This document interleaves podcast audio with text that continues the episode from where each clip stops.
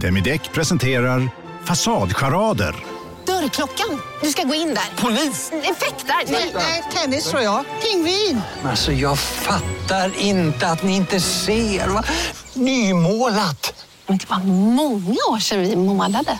Demideckare målar gärna, men inte så ofta. Du, åker på ekonomin. Har han träffat någon? Han ser så happy ut. Var det onsdag? Det är nog Ikea. Har du dejtat någon där eller? Han säger att han bara äter. Ja, det är ju nice där alltså. Missa inte att onsdagar är happy days på IKEA. Fram till 31 maj äter du som är eller blir IKEA Family-medlem alla varmrätter till halva priset. Välkommen till IKEA.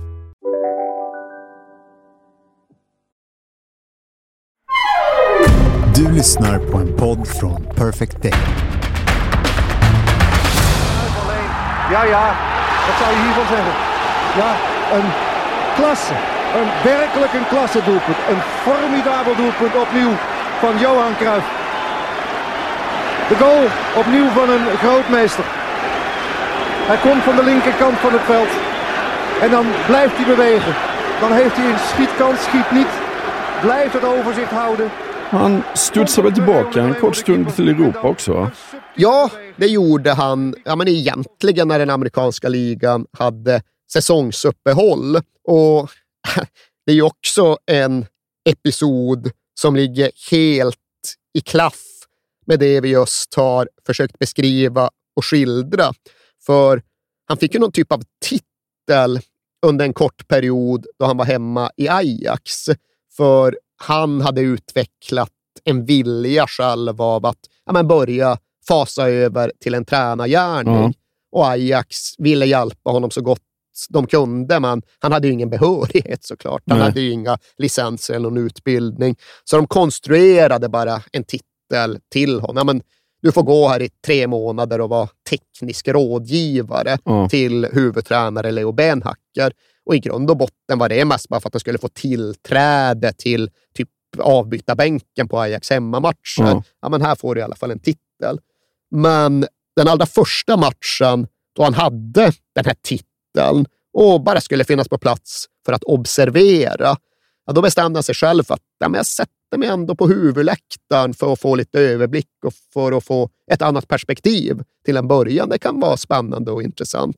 Så han sitter där och så möter Ajax Twente och så spelar de skitdåligt. Och redan in i matchen var Cruyff besviken för han tyckte att kvaliteten på spelarna var obegripligt låg. Det här är Ajax, mitt Ajax. Ja. Och här är en massa professionella spelare som inte ens kan grunderna, så de kan inte skapa ytor och vinklar för sig själva. Men ja, ja, nu sätter jag mig på läktaren för att se hur det går i match. Och det gick ju dåligt. De låg under med 3-2 hemma mot Twente en bra bit in i matchen. Och då får Cruyff nog. Då tar han sin tränarjacka och sin diffusa titel och så stövlar han rätt ner till planen. Och så sätter han sig på bänken och börjar liksom prata med, gestikulera med benhacker, peka ut mot planen, liksom uppmana till en det ena, uppmana till en det andra. Och sen liksom, ja, benhacker reser sig, Cruyff reser sig. Lite liksom direktiv som tycks förmedlas ut mot planen. Och så går det en kvart och så har 3-2 underläge blivit 5-3 seger. Ja. Och ja, det minskade ju inte direkt myten Nej. om fotbollsgeniet Johan Cruyff. Det gav väl honom någonstans övertygelsen om att han faktiskt ville bli tränare någon gång framöver. För fram till och med detta hade han ändå känt att äh, kanske, men förmodligen inte. Även om jag vet hur fotboll ska spelas så är det kanske inte säkert att det går att överföra till liksom, de här imbecillerna. Nej. Men när han kunde få de här jävla oduglingarna och ändå lyda på ett sätt som gjorde 2-3 till 5-3 på en kvart. Ja, men vad fan, då kanske det finns något här ändå. Ja. Tränare, ja men det får jag lov att bli lite längre fram. Men än fanns det en del boll kvar att spela, en del pengar kvar att tjäna. Och det klämde också Cruyff in under ja, men det som egentligen var det amerikanska säsongsuppehållet. Han drog tillbaka ner till Spanien och började oväntat nog spela för Levante i Segundan, alltså andra divisionen. Ja, det var en jävla märklig liten parentes i Cruyffs liv på alla sätt och vis. Men det var ju någon ambitiös och kraftfull klubbägare där nere som lyckades övertala Cruyff genom ja, men en hög lön, en hög matchpremie, rätt till hälften av alla biljettintäkter och därtill ägande av någon sorts jävla tenniskomplex i närheten av arenan i Valencia.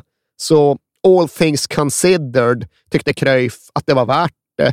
Drog ner till Levante och började lira där från ingenstans, apropå ingenting. Och det är väl ja, egentligen det mest misslyckade han någonsin gjorde på en fotbollsplan. För det blev svagare resultat med Cruyff i laget än utan honom. De hade legat tvåa och skulle upp i högsta ligan när han kom. De fejdade iväg och slutade nia mm. när han väl lämnade. Och ja, Det blev ju med en axelryckning och sen blev det därefter tillbaks ytterligare en sväng till USA och Washington. Men nu var det som att dragningskraften hemifrån Amsterdam och Ajax hade blivit för stark. Det fanns fortfarande ouppklarade affärer och oförrättade saker att knyta ihop där. Ja, för att han åker tillbaka till Amsterdam och till Ajax. Hur gammal är han här? 34? 34, pushing ja. 35 faktiskt. Ja. För det här är hösten, alltså det är tidig vinter 81, december 1981 är vi framme i när han då ska göra comeback som spelare för Ajax. Och det har ju gått ett tag sedan senast och det har flutit mycket vatten under broar och ja, Cruyff har ju inte spelat på hög nivå mer än tre och ett halvt år. Det, ja, det är inte månader som har gått sedan han lämnade FC Barcelona, utan det är flera, flera år. Och mot den bakgrunden går det verkligen att förstå tveksamheten. Ja. Vad skulle det egentligen bli av detta? Men det är klart att ja, nyfikenheten var ofrånkomligen stor. Om inte annat så finns det väl en pervers lockelse att se en ikon göra bort sig och falla. Och frågan är om det inte var en hel del människor som faktiskt närmade sig premiärmatchen mellan Ajax och Harlem med de känslorna. Hade inte han skrivit kontrakt med Ajax också som innebar att han fick en del av publikintäkterna om de gick över en viss gräns? Ja, exakt. Det där hade han ju då lärt sig under åren han hade varit borta han hade tagit det med sig från Levante. Att så kunde man också ja. skriva ett kontrakt. Det var jävligt smart, visade det sig ju. Jo, det skulle ja. det visa sig, för alltså det mer var aldrig utsålt under Cruyffs år på annat håll. Och det mer var en rätt liten arena. Ja. Den tog drygt 20 000, tror kanske 22 000 ja. när det var maxat. Och jag tror att allt över halvbelagt skulle ge Cruyff intäkter. Allt över 11 000 skulle ge pengar ner i 34-årings ficka. Mm. Och okej, okay, den här första matchen, den var utsåld och bara det var en överraskning. Okej, okay, Cruyff han är ju uppskattad såklart i och runt Ajax, men här är det folk som har kommit utifrån av andra anledningar än att de lever och dör för Ajax. Men ja, ja, vi får väl se. Vi får väl se. Och så börjar matchen och så hinner det gå en kvart, 20 minuter. Och vad händer sen? Sen gör han mål ju. Det var en väl knapphändig beskrivning ja. av målet. Tar du den? Ja, det är ju Johan Cruyff som på karaktäristiskt sätt tar bollen halvvägs in på motståndarnas planhalva och som sen driver på framåt mot straffområdet, utmanar. Och Det är som i fornstora dagar. Det är som VM-finalen mot Västtyskland 74. Kan liksom pressa sig hela vägen in i straffområdet, kanske få en straffspark med sig. Nej, innan han avancerat hela vägen in i straffområdet så skickar han iväg en lobb, liksom i farten, på ett sätt som gör den jävligt svår att utföra. Men det är också en lobb som inte borde kunna gå in, för han är ju nästan vid straffområdesgränsen här. Det är 16-17 meter ut och målvakten har ju inte varit ute på någon vingel, utan han borde ha koll på sin position, så den ska inte kunna gå in. Men den är så väl slagen att det räckte att målvakten bara var tre, fyra steg ut från mållinjen för att den skulle singla in och ja, men, utgöra ett drömmål. Och bara att det är snyggt som satan, ja, det är ju en grej. Men sen vore ju inte Cruyff Cruyff ifall det inte fanns ja, men någon form av elementär logisk förklaring bakom att han hade gjort det han hade gjort. För att det var snyggt. För att han ville liksom glänsa inför återvända publiken.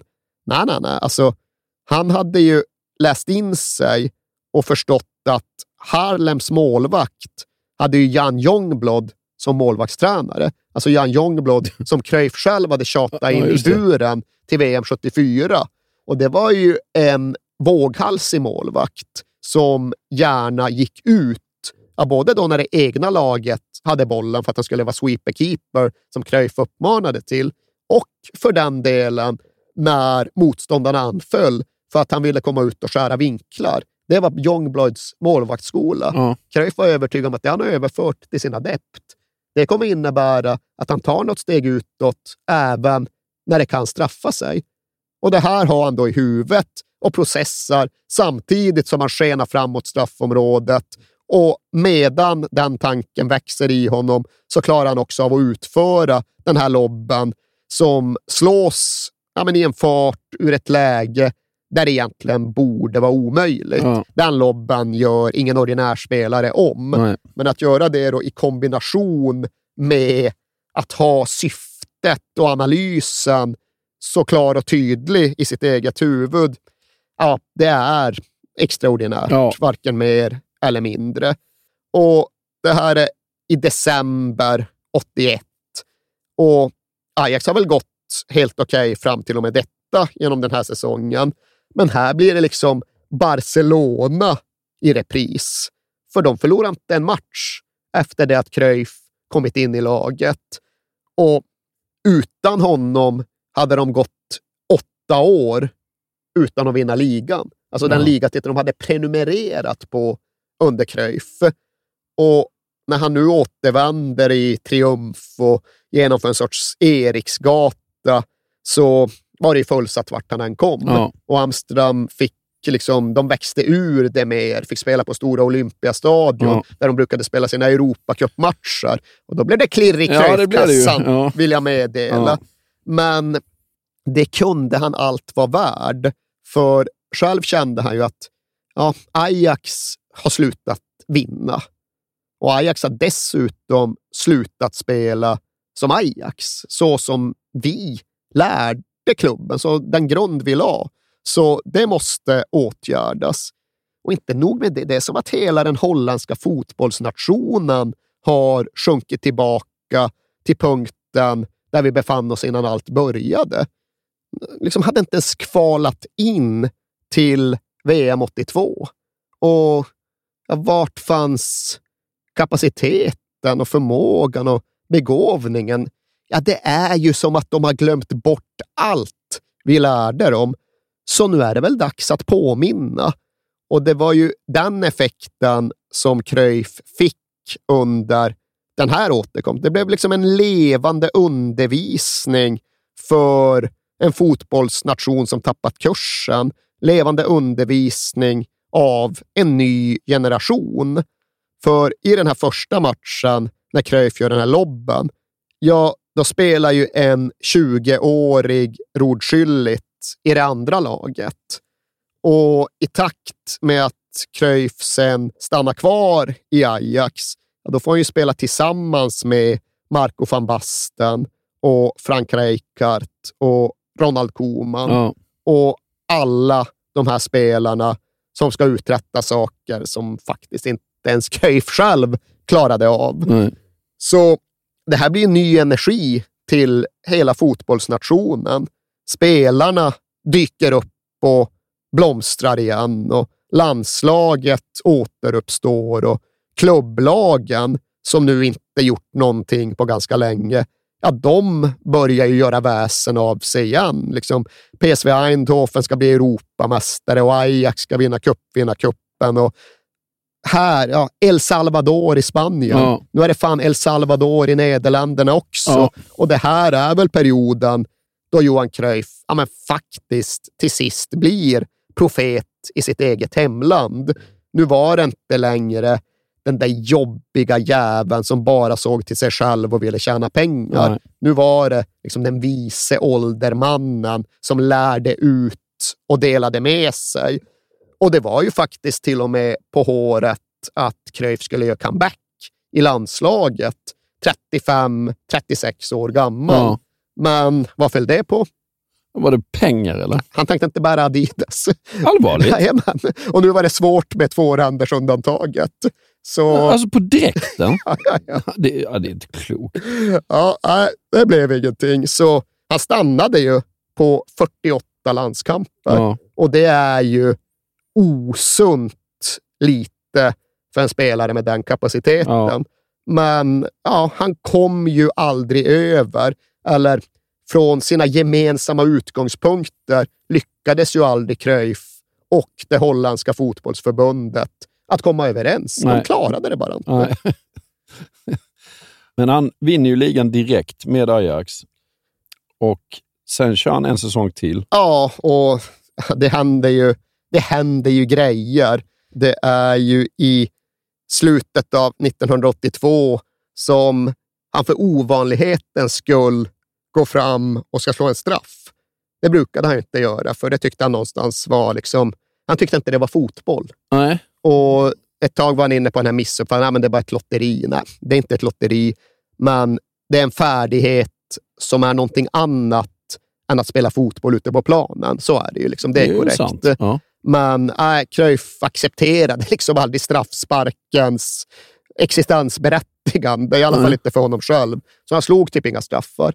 Men nu går han fram för att slå en straff och istället för att skjuta så slår petar den åt sidan och Jesper så kommer Olsson, Jesper? Olsson Ja. och så kör de den där Är den, är väggspelsstraffen. det den första också? Nej, det är det inte. Men jag tycker han vill hävda det lite i boken. Jo, Att, men alltså det är nog helt säkert så att han inte hade sett det tidigare. Nej. Så i hans huvud var det väl den första. Men nej, det hade gjorts tidigare. Jag är rätt säker på att Danny Blanchflower, Legend of the Mighty Tottenham Hotspur, gjorde det någon gång på typ 50-talet. Jaha, ja. Men ja, återigen, det här var inte YouTube-tider, så även fast det kanske hade hänt så innebar det inte att alla kände till det. Nej. Och ja, Det gällde ju både Johan Cruyff och liksom hela Holland. Men de hade inte sett, för dem var det nytt. Och Ja. liksom, när något sånt sker, vem är den här mannen? Ja. Har, vi någonsin tviv- har vi någonsin tvivlat? Vad fan sysslar vi med? Liksom, om inte detta banbrytande är genialitet, så vad är i så fall genialitet? Ja. Och det var så jäkla Cruyffianskt det där med att liksom bara vända upp och ner på rådande konventioner och allmänt vedertagen visdom. Så här slår man en straff, för så har det gjorts i hundra år. Nej, vänta nu. Så här kan man också slå Ja. en straff. Och det är ju väldigt talande för ja, men den tänkare han så gärna ville vara. Men där det för det mesta funkade på fotbollsplanen så blev det ju ofta kostsamt vid sidan. För nu var ju då Cruyff i en typ av omställningsfas. Han spelade fortfarande, men han ville bli tränare. Eller han ville egentligen bli någonting mer vittgående än en tränare. Han ville väl bli någon typ av klubbchef med coachingansvar eller någonting. Lite mer amerikanskt. Ja, exakt. exakt. I relation till Ajax dåvarande tränare var det inga problem. För liksom, tränaren han var jämnårig med Cruyff. Han dyrkade ju Cruyff. Ja. Han lät Cruyff göra precis vad han ville. Och om det var någon som instruerade någon i den relationen så var det Cruyff som instruerade tränaren. Ja, det skriver han också att tränaren kommer att ställa frågor till honom. Han, ja, men det är schysst liksom. Ja. Nej, det tyckte ju Cruyff. Ja, ja. Det är väl, det, så ska det väl vara. Ja. Liksom. Men sen var det ju det här med maktmännen högre upp i klubbhierarkin. de som inte bara lyssnade och klev åt sidan när Johan Cruyff stövlade in och ville förändra någonting väldigt dramatiskt och radikalt. Och nu var det ju mycket just att han ville amerikanisera hela arbetssättet.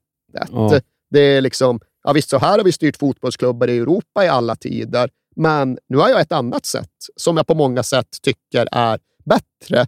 Så nu kastar vi väl allt över bord och börjar om från början. Ja. Nej, vi ser väl, kände väl stora delar av Ajax styrelse. Och där fanns det ju också en känsla av att fan, han har lurat, han har blåst oss, han har överlistat oss när det kom till det här med hans kontrakt och hans biljettintäkter. Ja, för han tjänar ju skitmycket pengar. Ja, men just det att Ja. de hade väl någonstans tänkt att ja, men vi kanske är 11 000 på Demer, ja, nu kanske det blir 14 000. Ja. Och han får pröjs för 3 000 plåtar per match. Ja. Ja. men det blir väl bra för alla. Men fyllde Demer 22 000, flyttade matcherna till Olympiastadion, vad fan, 55-60 000. Och Ajax får 11 000 biljetter till klubbkassan, medan Johan Cruyff själv räknar in 45 000 fler. Ja, nej, de hade väl, jag vet inte om de hade blivit blåsta, men överlistade hade de väl blivit. Ja. Och det finns definitivt någonstans i själva botten för beslutet att inte förnya och förlänga kontraktet på de villkoren. Nej. För de säger, nej men så blir det inte. Nej. Du, vi kan kolla på ett annat kontrakt. Nej, nu kan ni inte ändra er. Nej. Och det där är också väldigt Cruyffianskt. Själv kunde han ju bryta ett alltjämt giltigt kontrakt mitt i för att spelplanen hade förändrats. Nu hade spelplanen förändrats i hans riktning och dessutom var hans giltiga avtal slut. Det skulle skrivas ett nytt. Men då blir han ju rasande indignerad eftersom att Ajax-ledningen vill omförhandla. Ja. Nej, men vad, vi sa ju så här en gång i tiden. Jo, men det var för en kontrakt på två år. Nu ska vi skriva ett nytt kontrakt. Nu Ja. är det en ny förhandling. Nej, ska det vara på det sättet så skiter jag i det. Och till sak hör väl att eh, Cruyffs styvfar, ni kanske minns den här planskötaren och vaktmästaren från hans allra första år. Han som flyttade in när Cruyffs egen pappa gick bort. Ja, han gick nu i sin tur bort drygt 30 år senare. Och även runt detta upplevde Cruyff det som att han inte fick tillräckligt mycket stöd och tillräckligt stora sympatier. Och, ja, jag vet inte riktigt vad som gick fel där, men det var något. Cruyff Ja. kände att det var något som inte sköttes som det skulle. Så ja, han knöt ihop den här extraordinära lilla sessionen i Ajax med att leda laget till inte bara ligatiteln ett andra år, utan den holländska dubbeln. Det blev cupseger också och finalen var hans sista match och det var mot Nekneshmegen och Cruyff gjorde två ass och ett mål med ett skott i krysset. Och Jaha. sen tackade han för sig och knallade raka vägen ner till de allra värsta rivalerna i Rotterdam och slöt ett avtal med dem istället. Ja, och det är ju, det, det har vi tagit, tog vi när vi pratade om Feyenoord, att arbetarstaden Rotterdam och den intellektuella staden Amsterdam gillar inte varandra. De är väl äh, ärkefiender? Va? Ja, ja, hundra procent. Och då går Ajax-mannen till Feyenoord. Alltså. Ja, Ajax-mannens Ajax-man. Det Ja. går ju liksom inte att bli mer snorkig, uppnäst, arrogant Amsterdam-intelligentsia än Johan Cruyff. Liksom misstänksamheten i hamnkvarteren, den var utbredd. Ja, och jag skulle vilja säga, för att det här är hans sista säsong och jag skulle vilja säga att det är nästan, jag kan ju inte säga att den är mest imponerande, men det är en av de mest imponerande säsongerna i hela hans karriär. Ja, den är ju remarkabel. Ja. Först bara att liksom ha the guts Ja. att knalla ner till Rotterdam, gå in i det styrelserummet och liksom erbjuda, ja, så här såg min deal ut med Ajax. Nu jag göra samma grej med The Cape. Exakt. ja. Och grejen där är ju att The Cape hade väl ja, men nästan lika hög publikkapacitet som Olympiastadion i Amsterdam. Ja. De tog väl in 50-55 000. Sen var det tuffa publikår i den holländska fotbollen generellt på 1980-talet. Det var våldsamt och det Just var det. jävligt och det hade ju varit dålig fotboll ända sedan Cruyff lämnade. Så de hade väl haft ett snitt på kanske 22-23 säsongen före. Men här var det ju någonstans underförstått att ja, vi får se vad som händer om du kommer. För alltså, vi kanske tappar publik. De kanske hatar dig så mycket. Men själv bara, ja, ge mig bara det här avtalet. Vi kommer få in publik, jag kommer få mina pengar. Låg grundlön, det är inga problem. Men jag vill ha den här biljettfördelningen. Ja. Den har tjänat mig väl. Ja. Och till en början så framstod det verkligen som oklart vart allt det här skulle ta vägen. För det fanns fog för farhågorna. Det fanns Feyenoord-anhängare som skickade tillbaka sina säsongskort. Vi tänker inte komma till The Cape om denna jävla Amsterdam spelar i våra färger. Ja. Och liksom första matcherna, det var ju burop, det var sånger mot honom, det var häcklingar, det var liksom ett oförstående. Vad fan, okej, Ajax vann ligan, men vi var rätt bra i fjol. Feyenoord spelar bra, klassisk Rotterdam-fotboll, kamp och krig och det vi vill ha. Liksom, varför ska vi mixtra med det? Och det är ju sant att det var något helt annat än totalfotbollen från Ajax. Cruyff kommer in och känner att alltså, det här är ju lika låg nivå som i USA. Ja. Det är bara en massa folk som yr omkring, som bara springer planlöst. Vi vinner bollen, sex gubbar, boom, bara drar iväg rätt mot mål. Ja, det är också ett sätt att spela fotboll. Det gillar de i Rotterdam. Mm. Nej, nej, så här kan vi inte hålla på. Så i början blir det ju så att Cruyff faktiskt anpassar sig efter behoven. Ja, nu drar sex spelare iväg. Ja, men jag får väl stanna som någon sorts så här mittfältslibero och bara stänga ytor och plugga hål när omställningen sen kommer. Och ja, Han uppfattade det behovet som väldigt stort, men det limmar ju inte från första början.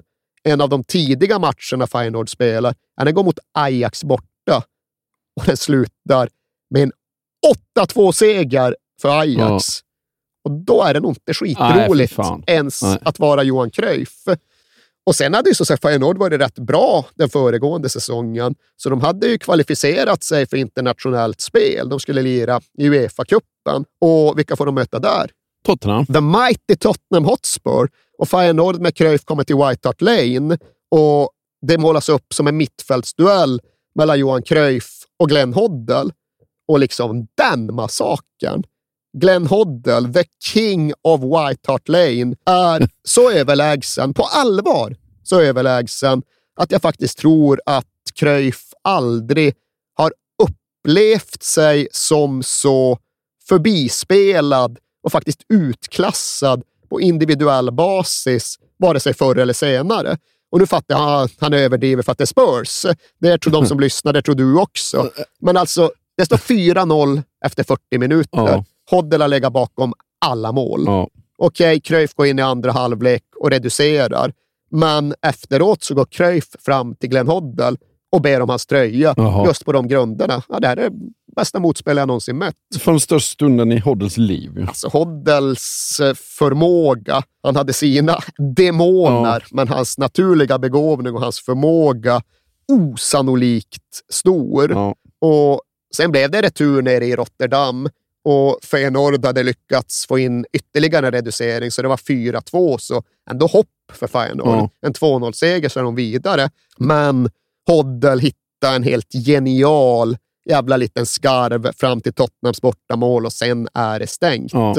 Och Johan Cruyff glömde aldrig det där. Han försökte flera gånger om värva Glenn Hoddle när han sen blev tränare Mm. utan att någonsin lyckas. Men det här ska definitivt ut på www.k podcast på Instagram. Yes. Glenn Hoddles uppvisning, faktiskt Glenn Hoddles utklassning av Johan Cruyff. Någon sån åkte han aldrig på någon annanstans än på White Hart Lane. Jag lovar. Sluta låta skeptisk. Nej, vad fan. Jag är. Och klentrogen. Jag lovar ju. Du lovar utan glöd.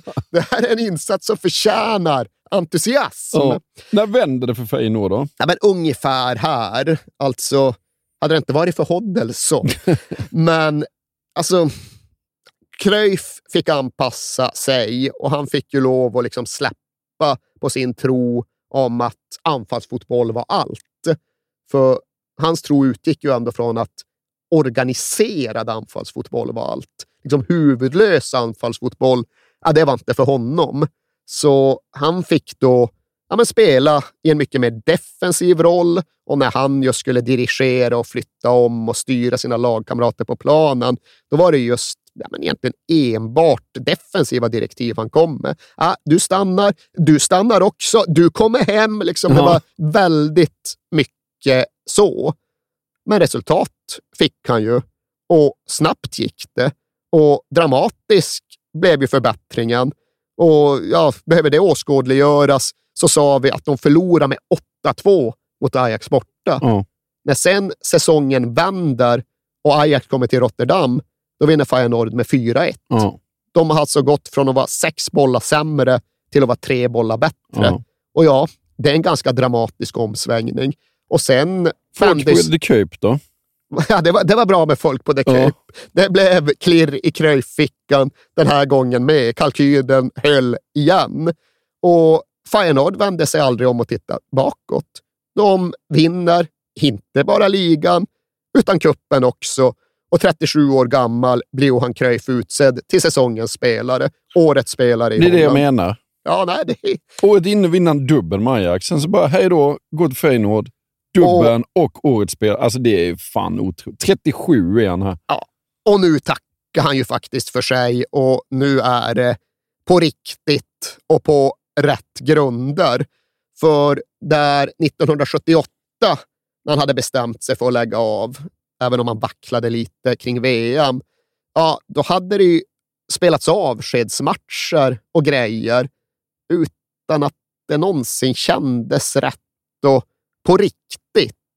Och det gick ju därefter också. Han hade en avskedsmatch nere i Barcelona och då mötte väl FC Barcelona Ajax och förlorade. Sen hade han ytterligare en avskedsmatch i Amsterdam med sitt gamla Ajax mot FC Bayern.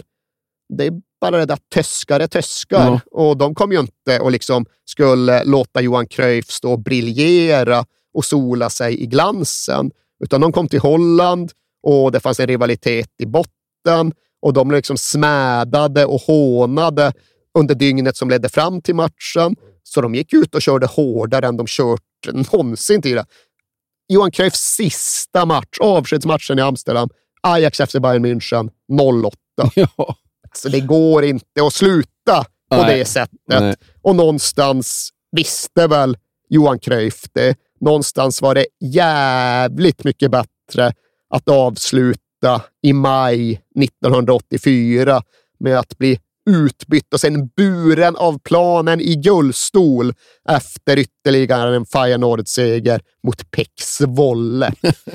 Ja. Sen fanns det ju alltid någonting i det där att jag vet inte om han hade det från, han hade det förmodligen, om inte annat, han utvecklade ju någon typ av ja, men nästan messiaskomplex, för han pratade mer och mer, ja, men just som att han var Guds utsände på och runt en fotbollsplan. Pratar inte om, om sig själv i tredje person också? Jo, både i andra och tredje person. I andra person, det är bökigt på svenska, men det ska tydligen funka på holländska. Men just sådär att, ja, men, hur blev det så här liksom Johan? Nu fan, du hade ju lagt av och sen fick du en eh, andra karriär och liksom, hur ser du själv? Ja, Cruyff säger att ja, men, vem som än gav mig mina gåvor tyckte inte att jag spelat länge nog. Tyckte att jag inte låtit tillräckligt många människor gynnas av mina gåvor. Det var som att han, som givit mig allt det, tänkte, nej, vi måste först utsätta honom för ett stort fall. Men när han väl reser sig från det, ja, då ska vi skicka ut honom över hela världen och låta den ta del av hans begåvning. Och det Mm. var så Johan Cruyff såg ja, på den här andra fasen av sin aktiva karriär. Det var inte speciellt ödmjukt. Är det ödmjukhet du är ute efter? Nej, det är det inte. Då har du lagt, ja, vad är det nu, 6-8 timmar på att lyssna på fel podd. Vi har fler timmar och mer brist på ödmjukhet framöver. Ja.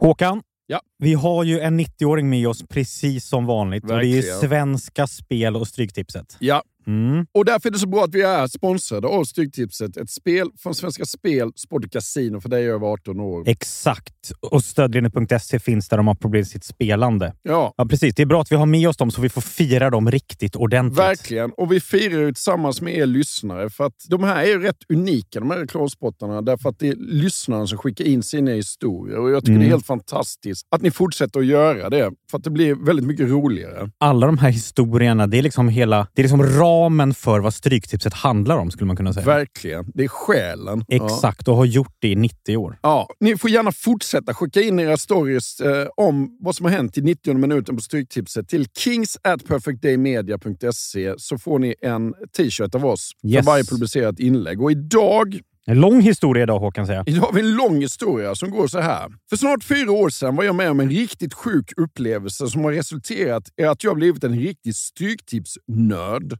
Det var coronatider och Premier League-premiär. Jag och min sambo skulle hem till svärföräldrarna på middag, men innan vi åker dit hinner jag lägga en liten slumpartad 64-raderskupong. Championships-matcherna var det bara att blunda, chansa och hoppas på det bästa. Men Premier League har man ju lite kunskap om, så där vågade man tro på skrällchanser. Under middagen hade jag nästan helt glömt bort mitt spel, så jag tog upp telefonen och kollade lite snabbt på resultaten. Vad fan, alla första tio matcherna har ju gått in, så man var ju med i allra högsta grad. Jag slog igång tvn, såg på när Degerfors krossade Jönköping och 11 rätt var ett faktum. Nästa match var Liverpool-Leeds och där satt jag med ett kryss då Leeds var tillbaka igen i Premier League och vill nog ge Liverpool en utmaning. Liverpool tog ledningen tidigt i matchen, men visade verkligen att de var tillbaka igen efter nästan 20 år från fotbollens finrum. De lyckades kvittera kort efter Liverpools ledningsmål och det skulle visa sig bli en riktig jojo-match. 2-1, 2-2, 3-2, 3-3. Fram till 90 minuten stod det 3-3. Jag har 12 rätt och utdelningen är 20 000. Men Leeds nyförvärv Rodrigo Moreno får då för sig att ta bollen med handen efter Liverpool-hörna och dömer då straff till äckliga Liverpool. Ja. Oj! Ja. Självklart gör Salah 4-3 från 11 meter och vinstsumman var nu på 5 000 kronor på 12 rätt. Det enda som skulle kunna rädda mig nu var att Newcastle skulle slå West Ham borta, då våghalsiga, naiva jag fick för mig att sätta en tvåa. Jag tror aldrig jag mått så dåligt av att se en fotbollsmatch. West Ham var det spelförande laget i första halvlek, men inga riktiga chanser skapades från något av lagen. När andra halvlek blåstes igång och jag hade lugnat mig lite så tar det bara några minuter innan Callum Wilson brunkar in ett ledningsmål för Newcastle och nervositeten kickar igång igen. Om första halvlek var ångestladdad så går det inte att jämföra med andra. West Ham pushar på hela halvleken för ett kvitteringsmål. De har en ribbträff bland annat, men 0-1 står sig fram till slutminuterna. Då får Newcastle en kontring. Bollen slås snett inåt bakåt och når Jeff Hendrick som pangar in 0-2 och euforin är total. 13 rätt och 500 000 kronor rikare. En upplevelse jag aldrig kommer att glömma. Sen den dagen spelar jag Stryktipset varje lördag i hopp om att få med något liknande igen. Plus att det är en jäkligt mysig lördagstradition. Stort tack för er podcast och stort tack för din historia. Mm. Colin Wilson, han har bunkrat in några baljor. Ja, precis. Vi Mm. säger stort tack till våra vänner på Stryktipset. Tack. Vi är sponsrade av Volt Fashion. Yes, det är vi. Och vad är Volt Fashion för dig, Alex? För mig är Volt Fashion lite som vad Magnus Erlingmark var för IFK Göteborg när det begav sig. Jaha. Mm. Göteborg kunde ju använda Erlingmark precis överallt på fotbollsplanen. Han var överallt. Ja. Ja, och lite så i Volt Fashion, för det är ett multibrand-utbud för män. Förstår du vad jag menar då? Just det. Mm. Ja. Du hittar tröjor, skjortor, kostymer, kavajer, byxor, you name it. Allting. Från märken som These Glory Days, Oscar Jakobsson, Tiger of Sweden, Eton, Samse Samse, J. Lindberg och Flippa K. Exakt. Och min Voltbutik som jag brukar gå in i ligger i PK-huset här i Stockholm. Ja, just det. Och det finns ju 40 butiker i Sverige och här finns ju allting. Sweaters, Allting. skjortor, kostym, kavajer, byxor. Allt du behöver både till fest och vardag med alla de här schyssta märkena du räknar upp. Och nu är det ju dags för festligheter. Våren är väl ändå här, det måste vi säga. Det är den verkligen. Och det är dags för bröllop, det är studenter, det är midsommar. Och vad vill man ha då? Ja, en kostym kanske. Ja, jag har precis köpt en kostym. Jaha. Från These Glory Days. Jaha. Jag brukar köra på Edvard-kostymen. Ja, och det är alltså en ullblandning. Det tycker jag är ett måste i kostym. Jag gillar inte linne och sånt där, utan det är ull som jag gillar. Och så måste det vara regular fit, inte slim fit på mig. Nej. Eller när det liksom är lite mer rakt och, och stiligt. Så den har jag gått loss på. Jag gillar ju Oskar Jakobsson. Ja, ja, ja. ja. Svenskt, skönt och där kan jag även tänka mig linne faktiskt. Och sen är det ju så här att du behöver ju faktiskt inte gå in i en faktisk butik, voltbutik, även om det finns ganska många. Utan du kan ju gå in på voltfashion.com och där hittar du hela utbudet och, och kan bara klicka hem det istället. Så klicka in på voltfashion.com och eh, välj din kostym för våren och sommaren helt enkelt. Ja, vi säger stort tack till Volt Fashion. Alex, vi pratar ju om Blackburn och då måste jag fråga dig, vad kör Alan Shearer för bil? Ja, precis. Ja, vi pratar om Blackburn den här veckan. Ja. Eh, ja. Alan Shearer, jag ska, jag ska nog googla det faktiskt. Gör det. Jag tänker mig att han kör en riktigt sån, alltså en, en diesel. Nej, alltså det som bara jag. spottar ut. Jag tror, jag tror Shearer är en eh, riktig elkille. Faktiskt. Vad heter Blackburn? Lanc Lancastershire. Lancashire. Lan ja, exakt. Där åker han runt. Runt, runt en gammal dieselhäck. Men jag ska, Ja. jag ska googla faktiskt. Ja. Kolla. Då ska vi se. Alan Shearer Lifestyle. Alan Shearer Car. Audi RS Q8 kör Ja. han till vardags. Hybrid. Det är ju ingen dålig bil. Hybrid. Ja, 600 hästar. 3,8 sekunder på 100 meter. ja, 100 meter är det inte. 100 100 kilometer i timmen. ja. Vridmoment 800 NM. Men Säger mig varför pratar vi om detta? För att vi är sponsrade av Kala. Ja, och på, det är mycket möjligt att han har insett hur jäkla smidigt det är att köpa sin bil på Karla. Exakt. Hur skulle Alan Shearer säga Kala med C? Carla. Exakt.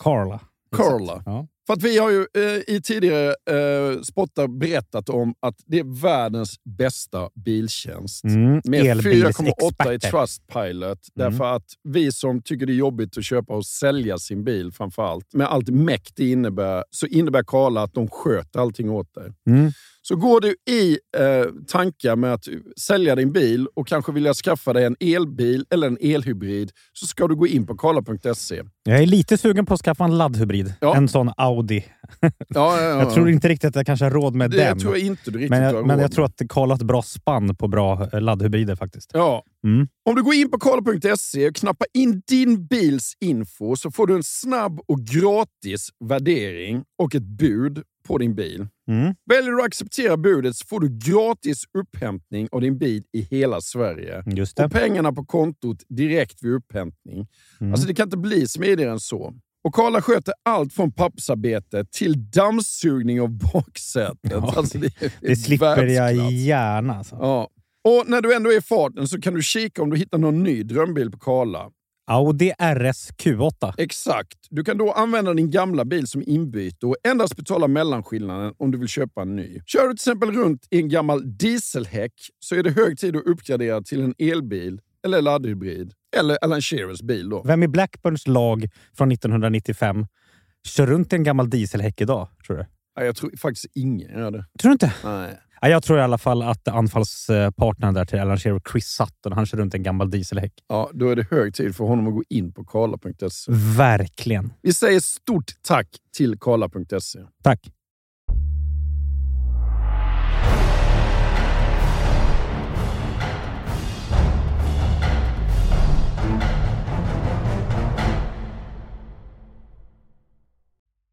Så han lämnar Ajax, men då dyker ju den stora diamanten Ja, upp. Va? alltså först finns det ju mer svårgreppade och mer vidlyftiga idéer om vad som ska hända härnäst. För Cruyff och lakejerna runt honom, ja, de har någon idé om att helt enkelt skapa ett FC Cruyff. För där får man väl i alla fall göra som man vill. Jaha. Ja, jo, det är ju en giltig utgångspunkt. Men det var inte så att de tänkte grunda något nytt och bygga upp det från allra första sten, utan deras idé var att ta över FC Utrecht och göra det till FC Cruyff. Ja. Och det där var ganska långt gångna planer. De började försöka skramla in kapital för att genomföra övertagandet och flög helikopter till England för att skramla in pengar från Robert Maxwell. Ja. Medan Maxwell istället försökte göra Cruyff till tränare för Derby County. Ja. Och vem vet ifall allt det där hade tagit vägen till något intressant ställe. Men ja, innan det fick några fastare former, ja då kom ju den stora bjässen från förr med sitt lockrop, eller ja, kanske snarare sin kallelse.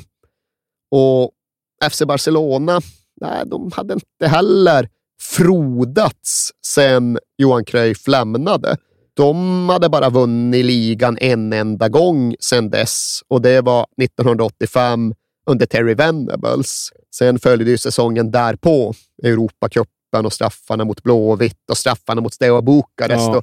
Hade de bara vunnit den finalen hade de förmodligen varit på en betydligt lyckligare plats. Men våren 1988, då mådde inte FC Barcelona bra. Venables var borta. Luis Aragonés var där istället, men inte ens hans liksom, disciplinära järnhand lyckades få klubben att dra åt samma håll. Det var framför allt en stor jäkla konflikt mellan spelargruppen och styrelsen samt presidenten på andra sidan. Och Det skulle strejkas och det skulle sparkas. Och, det var ett jävla inbördeskrig. Och laget slutade sexa, 23 poäng efter Real Madrid. Och nu var det trängt läge för alla maktpersoner i FC Barcelona. Knivigast av alla var väl situationen för klubbpresident Josep Luis Núñez som helt enkelt behövde något populärt. Ja. Han behövde trolla fram en kanin ur hatten och antingen så hittade han väl en världsrekordsumma för ett nyförvärv eller så övertalade han väl Johan Cruyff att återvända nu när han plötsligt gått och blivit ledig. Och visst fanns det hinder med detta. Liksom Cruyff har satt kvar med en jävla massa skatteskulder och grejer sen den ekonomiska kollapsen senast han var i Det stan. var väl Nunens fel, va? Ja, delvis i Ja. alla fall. Alltså, eller, det var väl någonting som... Jag tycker Cruyff i alla fall. ja, det, var väl nå- alltså det kom väl i kapp det här med att de hade haft så jävla låg taxering för fotbollsspelare under de sista åren med Franco. Det som hade lockat Cruyff till Katalonien.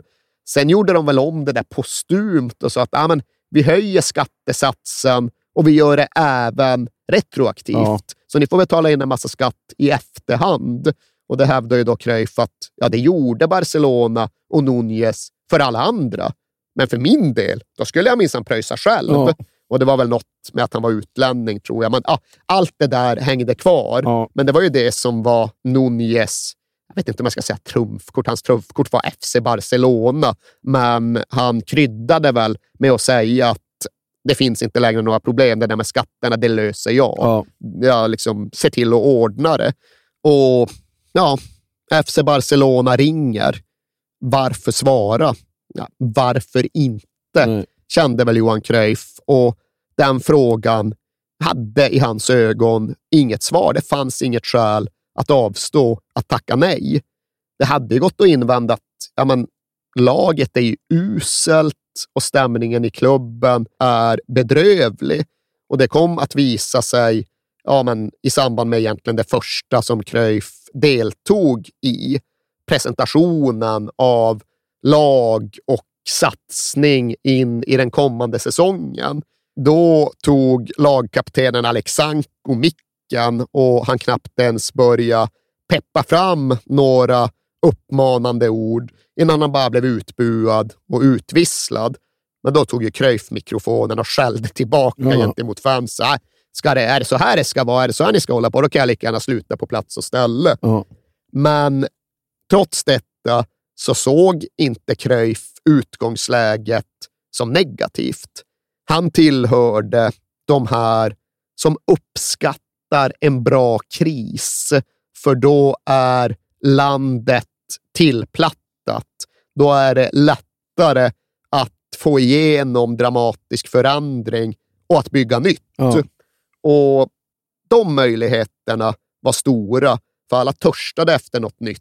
Och eftersom att presidenten var så jävla sur på spelartruppen så skickade de ju gubbe efter gubbe den här första sommaren. Det var 15 spelare ut. Ja. Och alltså bara ett skelett till trupp som återstod och klart skepp för Cruyff att fylla skutan som han ville.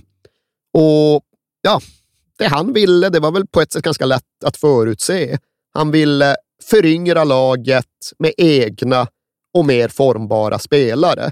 Det skulle vara enklare för honom att utbilda, men det skulle också ge klubben en tydligare identitet. Så fler unga katalaner och så några handplockade basker, för ja, de fattar grejen, Ja. den här katalanska saken. jävla. Ja. Och jag sa tidigare att när han kom till Ajax som tränare, då skulle han ju Ajax till Ajax igen. Det gick inte riktigt att säga om Barcelona, för absolut 5-0 på Real Madrid och våren 1974, fantastiskt. Och de hade ju kommit en bit på vägen under Mitchells och Cruyff och med Neskens i laget där på 70-talet. De hade ju närmat sig den holländska modellen dramatiskt, men de hade aldrig riktigt nått ända fram och det hade inte heller fått samma fäste, utan den perioden i Barcelonas historia, det var mest bara ett av alla försök att experimentera med någon särskild spelstil. De hade liksom testat det mesta. De hade kört brittiskt någon gång och de hade kört på något annat sätt. De hade kört lite sydamerikanskt. De hade försökt identifiera vad de själva stod för.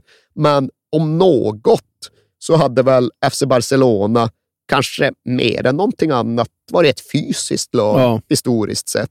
Och nu var senaste coachen de hade haft Aragonés och han uppskattade en bra fight. Ja. Så trots 1970-talet var det här mycket mer en fråga om ett revolutionsarbete än ett renoverings och restaureringsarbete. Här beskrev Cruyff själv det som att det var fråga om att börja från noll. Och ja, då var det inte fys och löpstyrka som prioriterades under den första försäsongen. Det var ju inte kuta i berg och uppför läckta trappor med tyngder på axlarna, utan det var ju egentligen enbart tid som investerades i varierade och uppgraderade varianter av det de i Katalonien refererar till som rondos. Just det. Alltså, ja, vår svenska Kvadrat, kvadrat. ja. Och det har vi pratat om i, jag tror, flera tidigare avsnitt. Världens bästa övning är en Xavi. ja, alltså det vi ser som en uppvärmningsövning ser ju de som hela fotbollens grund och nyckel. Ja. Och det är inte bara en eller två killar i mitten som jagar lite slappt medan fem eller sex står och passar runt dem, utan det där går ju att variera och anpassa hur mycket som helst. Nu är det fem killar i mitten och bara fyra med boll och så är ytan så här snäv och dessutom är ytans hörn avskurna. Och förresten, den här gången kör vi inte med vanliga fotbollar. Nu kör vi med ovala bollar. Ja. En typ av rugbybollar Ja. för att studsen ska bli mer oförutsägbar. Men Cruyffs övertygelse var just att här finns fotbollens utgångspunkt. Det är så här ni lär er att skapa trianglar, att slå passningarna som de möjliggör, att diktera ett tempo, att sätta in och utföra och för den delen hantera en press. Allt. Allt ni behöver kunna finns i den här övningen. Och det går väl att diskutera och debattera, men han var övertygad. Och som du själv nämnde så kom Xavi att bli minst lika övertygad. Och någonting har ju de uträttat Jo. i sina respektive fotbollsliv. Och själv har jag varit väldigt förtjust i att just hänvisa till Xavi och hans sätt att särskilja Barcelona-fostrade spelare från andra. Och det måste jag ha nämnt i alla fall något avsnitt. Är det när han hör grejer? Exakt. Ja. Jag hör på bolltouchen ifall det är någon som är fostrad i La Masia eller inte. Ja. Och även det är någonting som man egentligen har tagit från Cruyff och på ett sätt liksom, ja, men, gjort lite snällare. I Chavis liksom ord är det mest bara skillnad på bolltouch och bolltouch. För Cruyff var det ju exakt samma premiss. Han kunde skicka in bollen och låta en grupp köra rondo. Och sen vände han sig om och ställde sig med ryggen mot övningen. Och därefter ja, så kunde han helt enkelt bara bestämma sig. Dålig spelare. Där också. Dålig spelare. Alltså, det kan du väl inte säga? Du kollar ju inte. Dålig spelare. Dålig teknik. Jag hör ju att ljudet är fel när de slår till bollen. Det är uppenbart. Och har de inte lärt sig det nu, då kommer de aldrig att kunna lära sig det. Och för, Mm. alltså, det var ju, kunde vara fog för att skicka en spelare från klubben. Ja. Det lät fel när de körde kvadraten. Ja. Och ja, Det var ju det ena Cruyff då förändrade och gjorde då han själv kände att han började om från noll. Och det andra, på ett motsvarande sätt som i Amsterdam, renovera Barcelonas ungdomsakademi. Ja. Och absolut, det var det där med att de skulle ha en enhetlig spelstil, lära sig samma principer. Men här blev han ju också ja, men helt mörkrädd när det gick upp för honom att de hade haft ett system för att på medicinska grunder sortera bort ungdomsspelare som inte skulle bli tillräckligt Nej, storvuxna. precis. De hade sån här handledsscanning som skulle indikera hur lång en spelare blev. Och sa den att grabben inte skulle bli mer än 1,80, ja då fanns det ingen plats på La Masia. Nej. Och liksom för Cruyff var ju det här fullständigt vanvett. Ja. Ni menar att fotbollsförmåga skulle ha med storlek med längd att göra? Alltså finns det någon korrelation så är det ju den här motsatta. Liksom den lilla ungdomsspelaren kommer lära sig grejer som den stora tror sig få gratis. Så om något ska ni vända på det, men vi ska skrota skiten här och nu, direkt och omedelbart. Och det här var alltså bara ett och ett halvt, två år innan Xavi sen bereddes plats på La Masia. Ja. Och sen är det ytterligare några år och sen tar de in Andres Iniesta. Mm. Och ja, sen kom den klubbhistoriken att se lite annorlunda ut än den annars hade gjort. Det hade inte funnits någon kör vi i Barcelona kanske då. Om det gamla hade varit. Alltså om det gamla hade varit hade inte Cruyff kommit dit och då hade det inte funnits något av det Barcelona Nej. som vi tror oss känna idag. Nej. From 1988 onwards, the 3-4-3 became a homogenized standard across all 13 Barcelona sides, including the first team. Each side shared a common training emphasis too, prioritizing one or two touch circulation of the ball, pressing and positional play. All goalkeepers were expected to play out from the back, acting as an 11th outfield player, and in tone, all teams were expected to play quick, attacking football. Cruyff succeeded where Ruiz had been frustrated.